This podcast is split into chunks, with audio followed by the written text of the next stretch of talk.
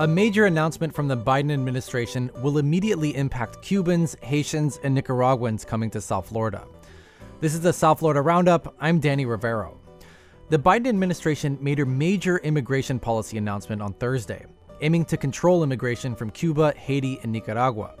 It comes as hundreds of Cuban rafters have landed in the Florida Keys over the last few days, and as thousands more show up at the US Mexico border. A big part of the announcement relies on people willing to sponsor friends and family members. We'll talk to one person who's living with her sponsor. Also on the South Florida Roundup, broken promises from your local government. We look back at a series of promises that have been made to residents in Miami Dade County, but we're still waiting for the results, sometimes decades later. All that and more on the South Florida Roundup on WLRN. I'm Danny Rivero, and welcome to the South Florida Roundup on WLRN. The Biden administration on Thursday announced a sweeping new policy that will directly impact Cuban, Haitian, and Nicaraguan migrants, in many cases, those trying to make it to South Florida. The announcement comes in the middle of the largest wave of so called irregular migration that Cuba has seen since the Cuban Revolution in 1959, and as other kinds of crises affect other countries in the region. More than 500 Cubans on rafts arrived to the Florida Keys over last weekend, a huge increase that has local authorities calling for help. What should we make of all of this? And will the new border policy from the Biden administration slow the flow from the Caribbean? You can call us for the segment at 800 743 WLRN. That's 800 743 9576. And you can also tweet us at WLRN. Joining us now to talk about this is WLRN's Latin America editor, Tim Padgett, and also David Goodhue, who covers the Keys for the Miami Herald and the Florida Keys News. Tim and David, thanks for coming on. Thank you. Thank you. David, let, us start with you. Um, so, we've been following the increasing number of Cuban and Haitian boats that have been landing in the Keys over the last few months. But last weekend marked a major uptick and had authorities sounding the alarm about a potential humanitarian crisis either happening or about to happen. Um, can you paint the scene for us right now about what it's like in the Keys? Like, what is the vibe in the Keys right now with all this? I mean, the the, the vibe in the Keys for the among the average citizen or tourist or is just basically curiosity. I mean, there's migrant boats on the sides of the roads. You pull out, you can drive down US one and you'll see these these these boats, and they're really you know monuments to ingenuity, and you can you can tell the desperation the people that build these boats that they would hop on hop on them and sail across the Florida Straits, which is one of the most treacherous uh, bodies of water in the world. Um, people in the Keys are used to migrant landings, but not at this level. It's certainly taxing local authorities, uh, law enforcement, uh, fire rescue. Um, they, you know, the, lot, some some of these some of these people come. Many many have dehydration at the least by the time they make it here. Um, police have to wait on the side of the road uh, before border patrol can get there, and and because of the um, massive massive influx over the past couple of weeks it could take hours, if not a day, before Border Patrol comes to the, to these scenes. Um, so some of these people are, are standing on the side of US one in the heat. It's been hot. Past today It got nice, but it's been it's been pretty hot. They've been standing on the side of the road. I went mm-hmm. to and- to a uh, my landing last night in uh, Harry Harris Park in Tavernier in the Upper Keys, and those people have been there since about seven in the morning. And I got there about almost seven o'clock at night before Border Patrol could get to them mosquitoes were awful. And and there. and while while those people are waiting for border patrol to get there, um, like in in what kind of way are the local authorities being taxed? Is it because they are just standing guard and standing watch over these people while they wait for border patrol, and they don't have enough officers to do that at all these different points in the keys? Is is that part of what we're talking about? It's part of it. And they, I mean, they feel a responsibility to sit with them, but at, at the same time, they, they can't do anything about it. Um, to, I mean, if, if they took them anywhere other than the, you know, basically dropping them off on the side of US, US one, they took them anywhere, they, they, they'd be uh, technically detaining them and they, they don't have that power. They didn't commit any, any, any state or local crime. And so they feel, they feel kind of helpless. And you know, one of the things that happened this last week is uh, Dry Tortugas National Park um, huge tourist attraction, about 70 miles west of Key West um, actually shut down this week as hundreds of Cuban migrants landed there. Um, wh- what's the status of that situation right now? Is, is the park closed? Has it reopened?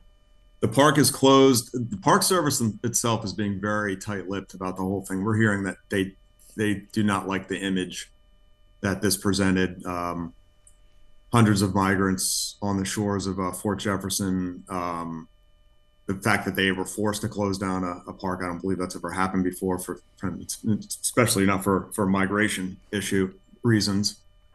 Um, it's I've I've seen pictures leaked out of there. There's there's well over a dozen boats on the beach um, that federal officials say there came in waves and not not not in one shot. But it's it's going to take a while before they can clean that up uh, just for environment, you know, environmental reasons and safety reasons, it's going to be uh, difficult to let tourists back in there and right now.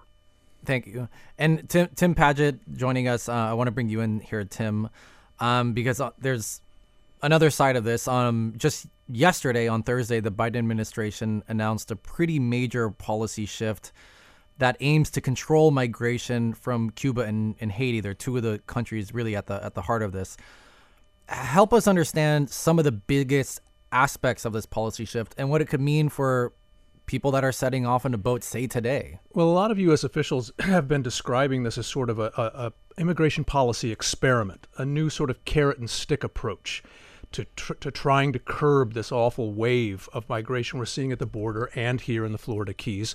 And it started really back in October with a sort of what you could call a pilot program with the Venezuelans which are I think now the second largest you know wave group of, of migrants coming over the U.S. southern border, and what what it does is it tells these migrants if you stay at home, we will give you the opportunity to apply for a humanitarian parole that will let you come to the United States and stay here for two years, and you get a work uh, permit to work here, um, and what that does is it, it, it gives these migrants in Venezuela who would otherwise be thinking of going by land up to the U.S. southern border a reason to stay at home, not make that dangerous trek to the to, to the Mexico-U.S. border, and and you know the the stick part of the approach though is that if you do now decide to make that trek by land, you will automatically be expelled um, a Venezuelan will be expelled if they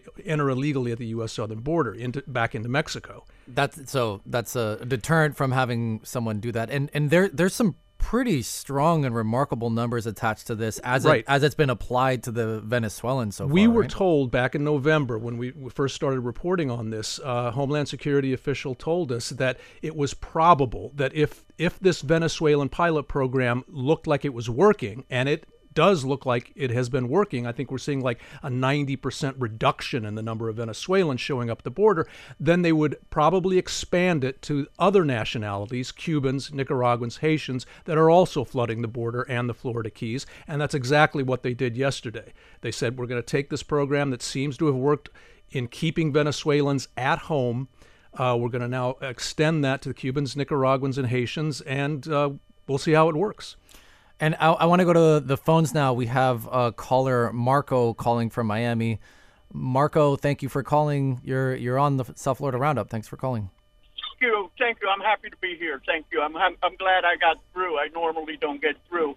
I believe the reason the Cubans are coming here is, is economic relief because of the blockade imposed by the United States. Now, my Cuban brothers, they tell me, oh, there is no blockade. Okay, so then let's remove the sanctions or the embargo, and that will solve the problem. As a matter of fact, I believe we'll have a reverse migration to Cuba once they re- once they remove the blockade.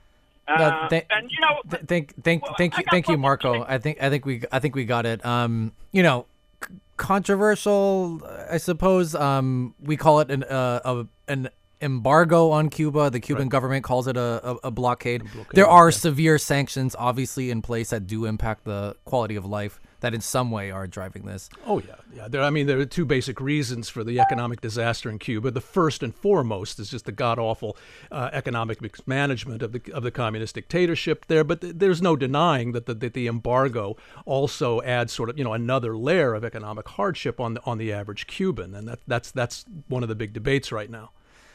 And um, D- David, I, w- I want to bring you back into this. Um, you know what we're seeing in the in the in the Florida Keys. Um, I mean, do we have a sense of what is happening to the many hundreds of Cubans who like just landed in the Keys this week? Um, are they being released to families? Are they being detained? Do we have any kind of information on that front?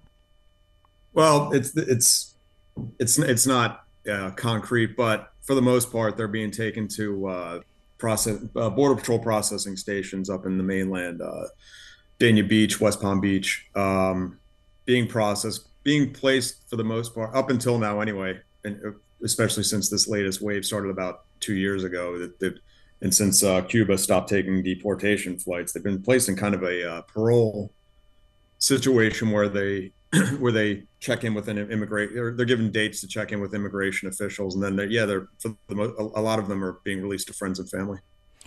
I'm Danny Rivero, and you're listening to the South Florida Roundup on WLRN. We're talking about the huge uptick of Cuban and Haitian migration to the U.S. and attempts by the Biden administration to stop the flow.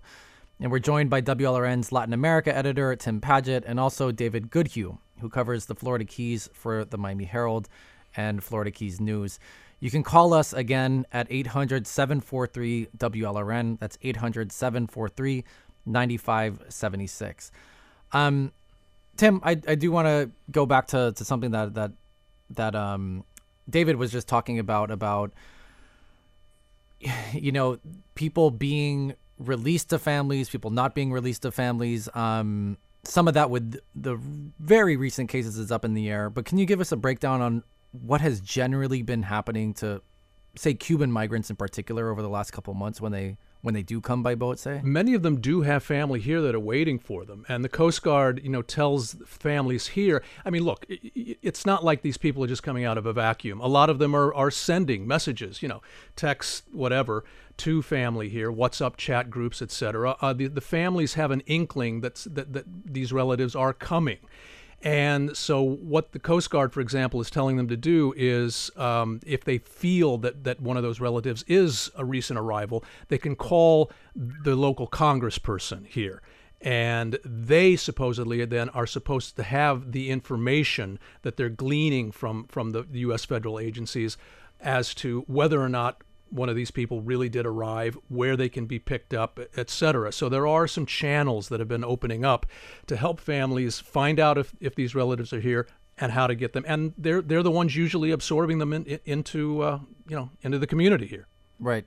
And David, back to you. Um, you know, when we talk about these mass migration events by boat, I mean, a lot of people are the first thing that goes to our to our minds is the Mariel boat lift of 1980 you know, I wasn't even alive for it, but I'm very familiar with the, with, with the images and the imagery um, of you know widespread housing issues, tent cities set up.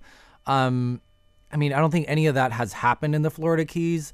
Um, but is is that kind of kind of the specter of that kind of um, thing looming in the background when the Keys officials, the Sheriff Ramsay, for example, is saying, "Hey, federal government, this is a really big problem." Is, is I mean, have people talked about those kind of image images?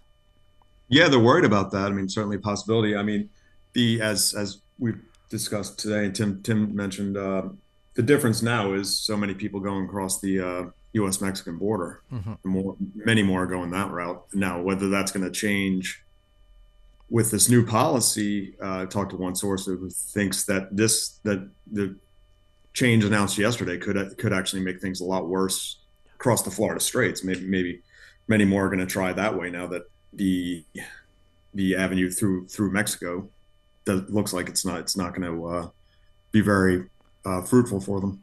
Yeah, that's one of the big sticking points, or one of the big questions I, I should say here is what the Biden administration announced that that is obviously going to affect crossings on the U.S. southern border. Is that also going to affect then people, Cubans in particular, coming by sea across the Florida Straits? The Homeland Security official we spoke with in, in November seemed to indicate that yes, I mean, if, if one of our purposes here is to stop the dangerous trek journey crossing of these people over you know, through the desert over the then why why wouldn't we also then he said he said to us why wouldn't we also want to try to deter people from making this just as dangerous journey you know across the Florida Straits and Tim under under the policy announced this week um, the way it's written and I've and I've, I've read it um, it's going to be that 30,000 people per month total yeah. from, from Venezuela, Cuba, Haiti, and Nicaragua will be let into the U.S. with work permits through this new process. Yeah. And if you times 30,000 per month by 12 months, that's 360,000 people per year through this process. Yeah, that's that's a substantial number, and it's also a substantial, uh, let's say, revision of this policy on the part of the Biden administration. Remember, I was talking about the quote pilot program with the Venezuelans that started in October they put a cap of only 24,000 Venezuelans who could be eligible to apply for that that parole in total. in total, and there wasn't even a time you know limit or anything put on. And every immigration attorney here in Miami was saying that is way, way too low. And it's just going to defeat the purpose of the program because once that cap is, is met, then you're just going to see Venezuelans coming across the U.S. southern border again. So I think the Biden administration was staring at reality here, and, and that's why they made this change, showing, like you just said, 30,000 per month. Uh, and 300, 360,000 per year. That is a nod to the to the reality of the numbers that we're dealing with here. And you know the way that I read it, and tell me your thoughts on it on it, Tim. Um, but it seems to be written that it's 30,000 across the nationalities, but not necessarily like a yeah, cap it, on each, right? Or no, it seems it seems to be thirty thousand for for all four of those groups. Um, I, I, think if it was thirty thousand for each group, I, I, mean that that would be excessive. Uh, it's it's thirty. It, it does seem to be thirty thousand for all four of those nationalities in, in total. Yeah. Right, and we'll, we'll we'll keep our eye on how that breaks down. Um, we have another caller co- calling in, Robert from Miami. Thanks for calling in, Robert. You're on. Yeah, hi there. Um, my question is just really simple. It's it's you know, uh, about the housing, and it's about the uh, the way that you know we can handle this influx of, of migration to a state that is already, in some terms, overpopulated, where uh, housing is already hard to come by, and traffic, you know, that's another subject. But how how does a state handle the influx, especially in South Miami, with people coming in by these numbers, and where does the uh, the housing come in? Where does the infrastructure come in? Uh, how do we cope with this as a state that is living with this kind of migration problem? And how does this affect us going forward? Thank, thanks for the call, Robert. Um, David, actually want to put that to, to you because I mean the the Keys is where a lot of these landings are happening. The Keys has one of the most acute housing affordability crisis anywhere in the country right now. I mean. Uh, do we know like are any of these arrivals actually settling in the keys or are they just landing there and then getting the heck out of there? I'm sure a few are but most of them are going to the mainland with with family and friends up there. Yeah. it's i mean that yeah, i mean the, the key certainly has a has, has, has a high population of cuban americans.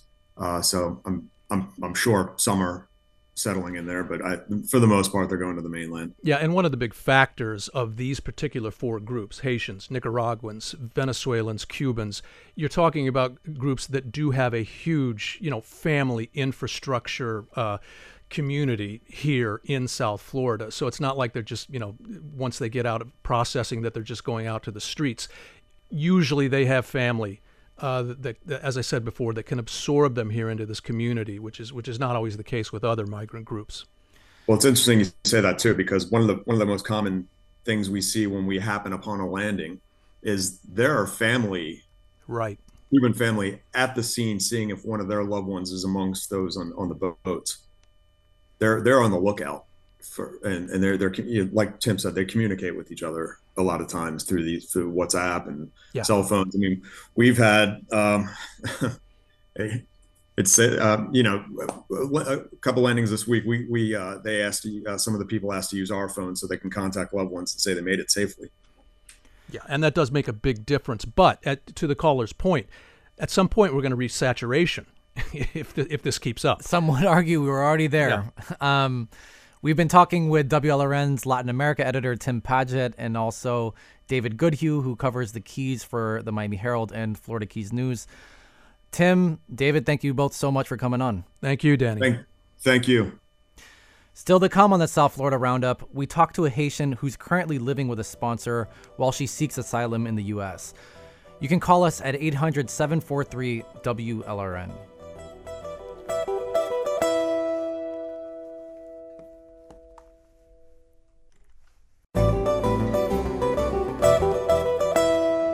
I'm Danny Rivero. Welcome back to the South Florida Roundup on WLRN. The announcement from the Biden administration this week leans heavily on community groups, churches, families, and friends to sponsor people fleeing from Cuba, Haiti, and Nicaragua. And that's because without a sponsor, migrants from those countries will simply not be let in, according to the Department of Homeland Security. Earlier today, I spoke with Paul Christopher Namfi, a lead organizer with the Family Action Network movement in Miami, a group that, among other things, helps Haitian families get resettled in the U.S. Let's listen into that conversation right now. So, Paul, your organization, the Family Action Network movement, helps people who are looking to sponsor family members who are just coming across the border, either by land or by by sea from Haiti in particular. Um, what are you hearing from people that are finding them in positions of finding themselves in the position where they're helping resettle loved ones or family members? Okay, well, if we can just take take a, a half step back very quickly, uh, the Family Action Network movement was founded over 30 years ago. Our mission is to empower low to moderate income families socially, financially, and politically, and to give them the tools to transform their communities. FANM's vision is to be a leader in creating a sustainable village where thriving families can raise well-rounded children in peace and harmony. Strong families uh, corresponds to strong communities. So, in terms of specifically our efforts in uh, accompanying community members in receiving uh, family members who are who are fleeing the situation in Haiti, uh, we have seen uh, really a, a number of outcomes. There have been many, many, many challenges. First of all uh, the large numbers of people who have not been able to enter uh, the United States. Uh, you know, during an eight-month period, over 26,000 of them were sent back to Haiti, particularly uh, people who were apprehended on the border in the context of Title 42. Um, I would say that for those who have been able to come in, they've faced uh, three major hurdles. Uh, the the first hurdle is a a status hurdle. Many of them arrived after uh, the of the recent wave arrived after July 29th, 2021, and thus were ineligible for the latest uh, TPS round. Uh, they will be eligible for the for TPS um, based on the December 5th uh, announcement by the Biden administration. The the uh, recertification of, of TPS for Haitians. Exactly, the redesignation uh, which we're waiting on the Federal Register to, to come out for that particular group. Uh, the second big hurdle that uh, the community has been facing is that even those who were eligible uh, for uh, TPS who had been here before July 29th, 2021, uh, many of them, you know, filled paperwork the same month. you know, here at the FANM office, you know, we we helped them in that process. And despite the hope that within three to six months they would have work authorization, many of them didn't have it after a year. Many of them still haven't received it. And the irony of that is that we're coming up on the 18 months uh, deadline after which that authorization will be will be expired anyway and they'll you know have to do it again and so the the third big challenge that they've been facing is when you don't have work authorization it's impossible uh, to be uh, self-sustaining to be to be independent and to really uh, ensure their own livelihood so they've been. And, and, and Paul, um, on that issue of people arriving, they're here, but they aren't actually technically allowed to to work. Um, if they are being sponsored by a family member, I mean, what kind of stress does that add to a family member who who took in a brother, a cousin, uh, you know, a friend from back home? Uh, like, what kind of financial position is that putting sponsors in? I'm so glad that you asked that question because we here here at the Family Action Network movement we've had many conversations about exactly that issue. We've seen everything from uh, just the the difficulty of the host family to simultaneously look after their own family and the family member that they've received. Uh, you know, tensions, for example, between the children uh, of one and the children of the other um, and and just the the the stress, the socioeconomic, the psychological stress uh, that comes with people unable to to meet their own needs, combined with the stress that they received uh, in their ten country trek. Many of them who came from South America, many of whom were mistreated, uh, stolen from, violated, beaten, raped, uh, seen other people killed uh, in the Darien Gap uh, between Colombia and Panama. They arrived at the border rather than asking how they're feeling. Uh, they're they're they're asked. Uh, uh, you know, there's a fear over whether they'll even be admitted into the United States, and most of them weren't. And so then you compound that stress, which has never really been uh, dealt with, to the stresses of surviving here in this community now uh, without the ability to work legally. Uh, I'm sure you're aware that many of them have have gone to places like Indiana, where apparently you know there's some loopholes that they can benefit from um and we that's not something that we can really comment on or have direct knowledge about but we have seen that outflux of people toward indiana. But for those who choose to stay here they they stay in an environment of of not being being able to uh you know to meet their own needs uh sometimes even to to get authorization to go to school. It's it's a hurdle because many of the children are not born in haiti and they need to go to the haitian consulate because they were born in chile or brazil and get paperwork done that way. And it's it's often very cumbersome. And and and Paul, um, I I, I want to ask you because the you know a lot of the issues that you're describing is in terms of people trying to get access to services, help them get on their feet and whatnot, and a part of that is actually just getting the ability to work for the ability for people to actually stand up on their own two feet, start providing for themselves and whatnot. And, and I want to ask you because just yesterday on Thursday, the Biden administration announced a new policy um, that will provide um, an avenue for 30,000 people from Cuba, Haiti, um, Nicaragua to come into this country every month from all th- all three of those countries, um, and then it would also give them the ability to work for up to two years at a time. Um, just just like on a top level, what is your response or, or your feedback on that policy, which would provide work authorization as part of it?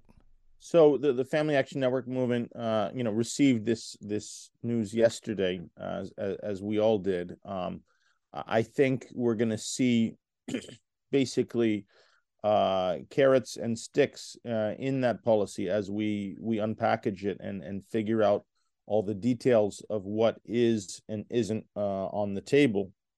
Uh, I think there uh, uh, are definitely going to be uh, winners and losers in that kind of policy, and it's it's our our concerns and preoccupations are, you know, is that going to be uh, administered fairly? Uh, are some of the financial constraints and requirements and limits, you know, in terms of who's going to be able to apply based on their their financial situation? Uh, you know, is that going to be discriminating against the poor? And and some immigrant rights groups have already come out, you know, very critical of the plan as it's being implemented. Um, you know, there's also an issue of of that cap on a, a pool of four countries, and so there's going to be of how you know how many uh, slots you know for each country is going to be able to get. Uh, I I think that we we see also the question of how this was gauged, where they uh, President Biden spoke about authoritarian regimes in in Cuba, Venezuela, and Nicaragua, but did not say that for Haiti, and basically kept the Haiti description completely apolitical and just talking about gang violence, when we all know very well that the gang violence and the, the repressive governance is is the left hand and the right hand of the same body. So you know, I, I think that in terms of the approach about are people who are politically and economically marginalized inside Haiti, are they going to be able to uh, to take advantage of these uh, opportunities is going to be a big question that we will be following very closely. Another huge question is, uh, you know, the, the basic guidelines of that policy laid out yesterday are talking about people inside Haiti. Uh, what about the tens of thousands of people uh, from Haiti who were en route, who were in South America, who were now in Central America, trying to make their way to the U.S. Mexico border? We've we've seen. I some... mean, what would you like lawmakers to know about the situation here in South Florida, and and you know, just from what you all see at the Family Action Network movement of families that are expecting loved ones, families that have taken loved ones in, um, people that don't know the situation about their loved ones. I mean, what do you think the federal government needs to know about the situation on the other side, on our side here in, in South Florida? Okay, so yes, there, there's the South Florida piece, there's the Haitians in Haiti piece, and then there's the Haitians in, in South and Central America piece. So in terms of South Florida, I think what we need is is understanding. We need uh, cooperation. We need uh, to remind uh, the decision makers that there we have a vibrant Haitian community here. We have uh, many of our Haitian community members here who have relatives who are either in Haiti uh, trying to leave uh, for, for very good reasons or who are en route, uh, who, because of the conditions in Brazil, in Chile, uh, you know, are are unable to be to live a viable existence there and shouldn't be facing hurdle upon hurdle upon hurdle to rejoin their family members here in South Florida. So, uh, as you know, our, our approach is a family approach. That's part of our name and we believe in keeping families together. And so, if if there is a, a family who uh, is trying to uh, to welcome uh, a family member outside of South Florida who is in a situation of, of terrible stress and distress, uh, they should uh, have the tools to to do so. And when that family member arrives here, there should be an integration process, which is understanding and, and basic basic uh, amenities uh, should be available so that uh, th- those family members can be viable and can lead a dignified existence. Uh, we are hoping because you asked a question about the Biden administration's rollout of their policy yesterday, consideration must be made for Haitians who have already left Haiti, who are no longer in Haiti, uh, who are in a very tenuous situation uh, in a third country and who are trying to uh, join family members here in the United States. And I say this based on the United States uh, adherence to their own domestic law about the rights of refugees, about the United States adherence to international treaties and conventions that they've signed on to, which guarantee certain refugee rights, and also uh, who should be heeding the uh, the request of Volker Turk, the United Nations uh, High Commissioner for Human Rights, and Filippo Grandi, the United Nations High Commissioner for Refugees, who are saying that at this point, Haitians should not be repatriated back to Haiti, which we have seen among many of the maritime interdictions. So, uh, for those who aren't repatriated but who are stuck in a third country, there should be provisions made for them as well. Paul Christopher Namphy is with the Family Action Network movement in Miami. They're based out of Little Haiti. Paul, thank you so much for coming on. For many South Florida families, this influx of people from Cuba and Haiti is personal. The people coming here in search of a better life are their family members. One person who knows these topics well is our next guest, Sabine. We're only using her first name to protect her privacy while she waits on her asylum case to play out. Because Sabine was born in Haiti and only made it to the US a few months ago. She came to the US originally on a tourist visa, and now she's living with a family that's sponsoring her while she tries to get her documents together to allow her to work. Sabine, thank you so much for coming on to talk to us. Hello, um, this is my pleasure um, sharing um, my story or my journey with you. Thank you. Um, so, Sabine, first thing, um, if you can just help us understand what things were like in Haiti before you left, uh, like what does everyday life look like and feel like in Haiti right now?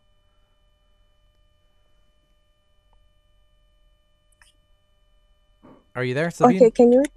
Yes, yes, we can hear you. Hear the first. Yes. Okay. So just just uh, to repeat it, um, Sabine, what what did what did everyday life look like and feel like in Haiti before you left? Um, before I left in Haiti, life wasn't easy because there was already the the kidnapping problem, the insecurity, and also the economic problem. So um, I can say that I was not living uh, that that I was in a, a emergency situation, but it was not easy at all. And the you, know, considering what we're seeing with a lot of Haitians coming by boat and going to the U.S. border because they don't have any other options. I mean, in some ways, you're doing better than many because you you came to the U.S. with a visa. Um, but I, I'm I'm curious when you see all these Haitians getting in boats, trying to do whatever they can to come to the U.S. to to get a chance at a better life. Um, what is, how does that make you feel when you see that? Oh, um, honestly, I don't even think that's a word to describe how I feel when this when I see this because this is not an this is not a human situation. Any human in the world should not have to live this. But at the same time, I know that there's some part in Haiti that are that is so difficult, like impossible to live. I also understand why people are making this trip, but at the same time, it's it's it's not normal. It's not a normal situation. And Sabine, while while you're going through the process of applying for asylum, you've been taking you've been taken in and sponsored by a family. Um, so so I want to ask you, how has that process impacted you of, of being kind of under the care of a family and how is it impacting the family um, for the family i think that they are happy to do it because they always feel safer to know that um, that is, their family family is not made into the situation and, and, they will have give everything to just have a, any member of of of a family here. So for them i know that it's I, I i will not say that easy or comfortable for them but at the same time this is a thing that they wanted to do. But by myself i know um it's not psycho see this is not um psycho psycho um psychologically it's not uh, a great situation because um, as I told you in Haiti, um, I was working and I was like an independent person, an adult, but now I am like a children waiting for someone to take care of my needs. So it's not easy. And we, we know that you're waiting. One of the things you're waiting for is for a work permit to be granted. So you would be able to work in the U.S. Um, I mean, what kind of impact would that have on the kind of life you're living now in the United States if you did get a work permit? Um, if I did the first thing is that that I will try to um, I will start to be independent financially, um, so I can live like a, an adult. And the second way it will impact my life is about the the ones that are in need, so I will be able to help them financially. And because you still have family in, in, in Haiti right now? Yes, I still have um, some of my family, yes, immediate relatives. And and I mean, what do they say when you talk to them and, and you you all are obviously separated, you're not you're not together, but I imagine you, you speak all the time. I mean, what what are they what are they telling you?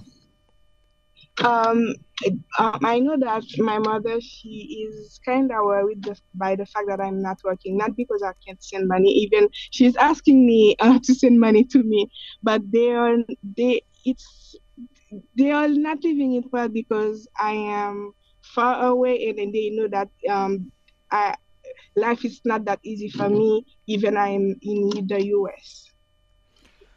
Well, Sabine, I want to thank you so much for coming on to, to speak with us very briefly. Um, I really appreciate you you sharing your story and just giving us a few moments of your time. Thank you.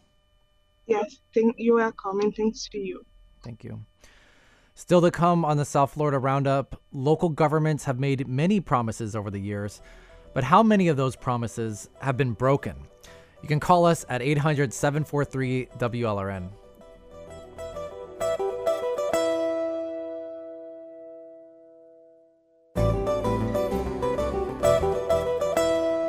I'm Danny Rivero. Welcome back to the South Florida Roundup on WLRN. All governments make promises. Promises are what inspire voters to choose one candidate or one policy over others. It's a special ingredient that gets politicians elected. And a promise kept is the secret sauce of a functioning democracy. But a broken promise, or decades of broken promises, can lead to a crisis of trust. It leads to cynicism. It leads to people not believing that their voice actually matters. And ultimately, it leads to complacency and the erosion of democracy itself. This is the subject of a new series from the Miami Herald editorial board, an exploration of broken promises in Miami Dade County. And we want to invite you to chime in on this segment. You can call us at at 800 743 WLRN. Again, that's 800 743 9576. Joining us now to talk about this is Amy Driscoll, the deputy editor of the Miami Herald editorial board. Amy, thank you so much for joining us. Hi, Danny. Thanks for asking me.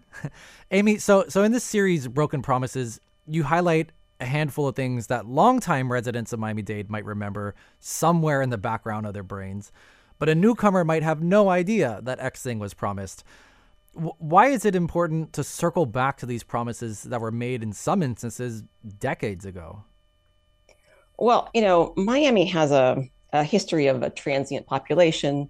Um, it really has a short memory when it comes to these things. And I think politicians and developers have traded on that for a long time. They really didn't think that a lot of times the things that they said they were going to have to do, they would have to do ultimately. And that's kind of proven true. But as someone who has lived here a long time myself, um, that just burns me. I, I, you know, I find that to be unacceptable. If we want to be a world-class city, which is what our leaders keep telling us, then we have to have, you know, some follow-through on some of these things. And so we went through and looked at a bunch of these longer-term broken promises in camp with five, and that's when I really did a deep dive on those um, and that's what the series became. And, and yeah, like some some of these promises that you highlight in the series are not small things. These were things meant to move the whole region forward. Things like expanding the metro rail to northeast Miami-Dade County, making Virginia Key into a kind of central park of Miami. it's almost like, you know, reading it, you you imagine where we could be instead of where we are. But can you talk about some of those specific projects you mentioned? Sure. Yeah. And you're right. I mean, some of these are, are enormous and important. And people, you know, really believed that they were going to happen and then they didn't. And that, that crisis of trust you were talking about is, is real. Um, so, so some of the ones, like one of the ones we did that we that that you mentioned is the the Metro Rail extension along 27th Avenue to the northern end of the county. Um, when they um, asked for approval of Metro Rail, they asked Black voters specifically in that area to vote for it. And they did, thinking that there was going to be a Metro Rail for them. And 40 something years later, here we are, nothing. So, you know, and there in the in the editorial, we talk a little bit about some of the potential um, progress that's being made. And that's certainly something that the mayor of Miami-Dade County is working on. Um, and to be fair, you know, the, the politicians in office now are not the ones who made these promises, but they are still the ones that we need to hold accountable for them today because when the promise does not does not you know is not fulfilled, then we all hurt. Um, so that's one of them, and that's gotten a lot of traction. People are very interested in that one. I think transportation in general in this county is a, is a sore spot. Um, uh, there's and, and, and, one of you know one of the ones that I feel, you know, I, I'm I'm a public space advocate. I, I would probably say. I mean, there's nothing we like to think we're a world class city, and that's like the one thing that we really lack is public space. Um, yes. And you know, one of the pieces you talked about is the you know the failure of Miami Dade County to put a waterfront public park on the slice of land behind the FTX arena where the Miami Heat play. And you know, it is accessible to the public sometimes, but that's only when it's not used for parking for Miami Heat games. Um, where where does that promise stand right now? Because I know there has been a little bit of talk of doing something with that. Yeah, they are. There is some progress supposedly being made on that, and and you know, I I hey, I don't want to be you know um, negative, but honestly, we'll believe it when we see it because it's been so long. Um, but yes, there's a small piece of land behind the Miami Heat Arena that was supposed to be a park, and we I went back and found the original ads when there was a huge you know, campaign to allow the Miami Heat to build that arena on public land on the waterfront, which is, you know, really precious land. And as part of that, you know, we had we had Pat Riley out there making the pitch and saying, you know, this is going to be a waterfront park for all of us. And yet there isn't one. and that is unbelievable to me. So, um, so I went back and sort of talked to I talked to the Heat and, and spoke to a bunch of people about it. And you know, it is it's a it, it's a small piece. It's only about four acres, but it's it's so insulting to the voters who who you know agreed to give public land to you know a billionaire. a for-profit yes a for-profit organization to say the least. And um and yet and they and they still haven't come true on that. It's not totally on the heat. It's also on the county. Mm-hmm. but but still it's it's and if you go back there right now it's fences and you can you can get through there through there with some permission. There's a couple of people fishing on the you know on the wall there i, I used to um, go fishing at the height of covid there because there there was nothing else to do right. Yeah, but there's beautiful little spots, right? It, it, it is very nice, pretty, and you get a real sense of the city, and that should be for the people, not not for you know. I know that the Heat rents it, and that's their prerogative, and they you know they have a contract, but still, in the end, that needed to be a park. And you know, one of the the the things that you that you list in the series is um, kind of the open question of what's become of the Miami Circle and the other major Native American sites that have been discovered by archaeologists in the last couple decades.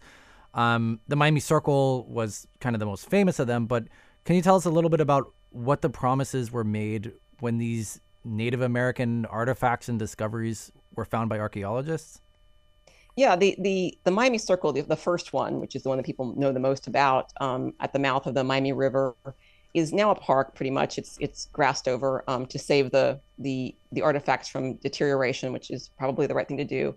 But um, you know, there was a big deal. It was an international furor when they found that. It was eh, people thought thought it had many mystical properties. There were demonstrations. You know, I and, I, I, and, I, was a child that I remember it. That was a that was a really big thing.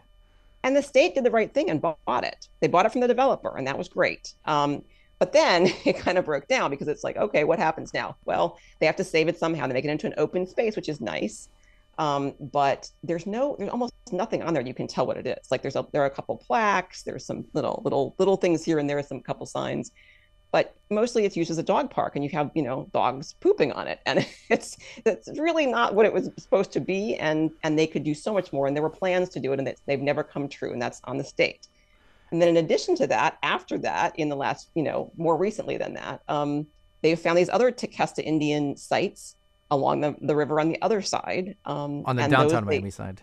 Yeah, and they allow the developers to go forward there. And there's one right now that the developers is is is on that's that they're looking at right now. Um, but the ones the ones that I focused on um, are in the Met Miami development, and they allowed the developer to do to do develop on almost all of that land. But um, there were a few areas that were supposed to be preserved. And then when you go look at them now, it's a, it's the same thing. You go look, you can't tell what that is. There's one you can sort of look at over a glass railing. There's no signage. You don't know what it is. It's just on a busy corner with like traffic going by. Looks like you know one. Yeah, I, I have seen it. It almost looks like like a dump site that just doesn't have trash on it for some reason. Right. Yeah, and then the other one you can't find at all unless you like peek through the a peeled a peeled away section of a covering on a window, and you happen to know what you're looking for. So you know, and those are those are prehistoric Miami sites and they are important and they are our history and we need to act that way. And yet this this city and the county we act as though it's sort of like an optional thing. Oh maybe we'll get to it maybe we won't. That was one of those those you know they are in negotiation right now on what to do to finish the preservation of those and that's a good thing so there's there's some progress there i think and just to, to round out the the list of the five in the, in the series the, the the other ones you have is the you know the the plans and promises to make Virginia Key into its full potential, the island off of the city of Miami, um, and Black Coconut Grove essentially being wiped out by developers and decades long neglect after you know there was promises to redevelop. Um, can you just talk about those? But we only have about a minute to go. Okay, sure. Yes. Um, yeah. The, the, the the Black Grove, Coconut Grove. That's a there's there's a lot of private money involved in that, but the redevelopment of Grand Avenue, which could have been something that they, that the city really focused on to anchor that community and not make it be so vulnerable to uh, gentrification.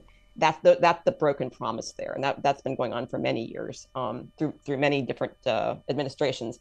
And then Virginia Key, it's a beautiful you know island right off Miami. We some people say it could be our our version of Central Park, but with waterfront. I mean, it could be gorgeous, and it's still you know it's still a lot of the plans for that have been so slow and bogged down, and there there are various people trying to do things on there all the time. They try to move the homeless camp out there.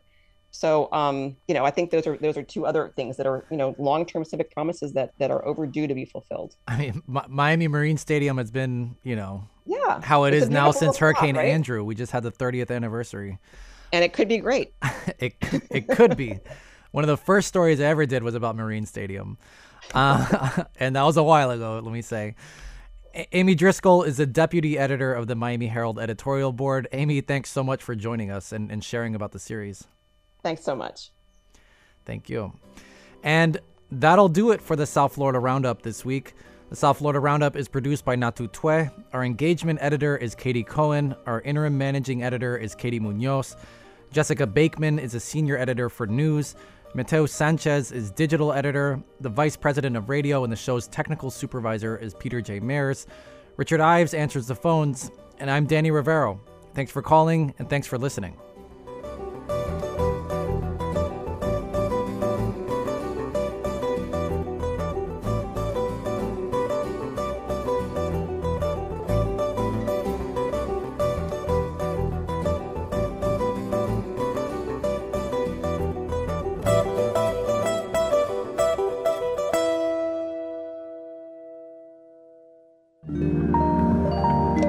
WLRN Public Media.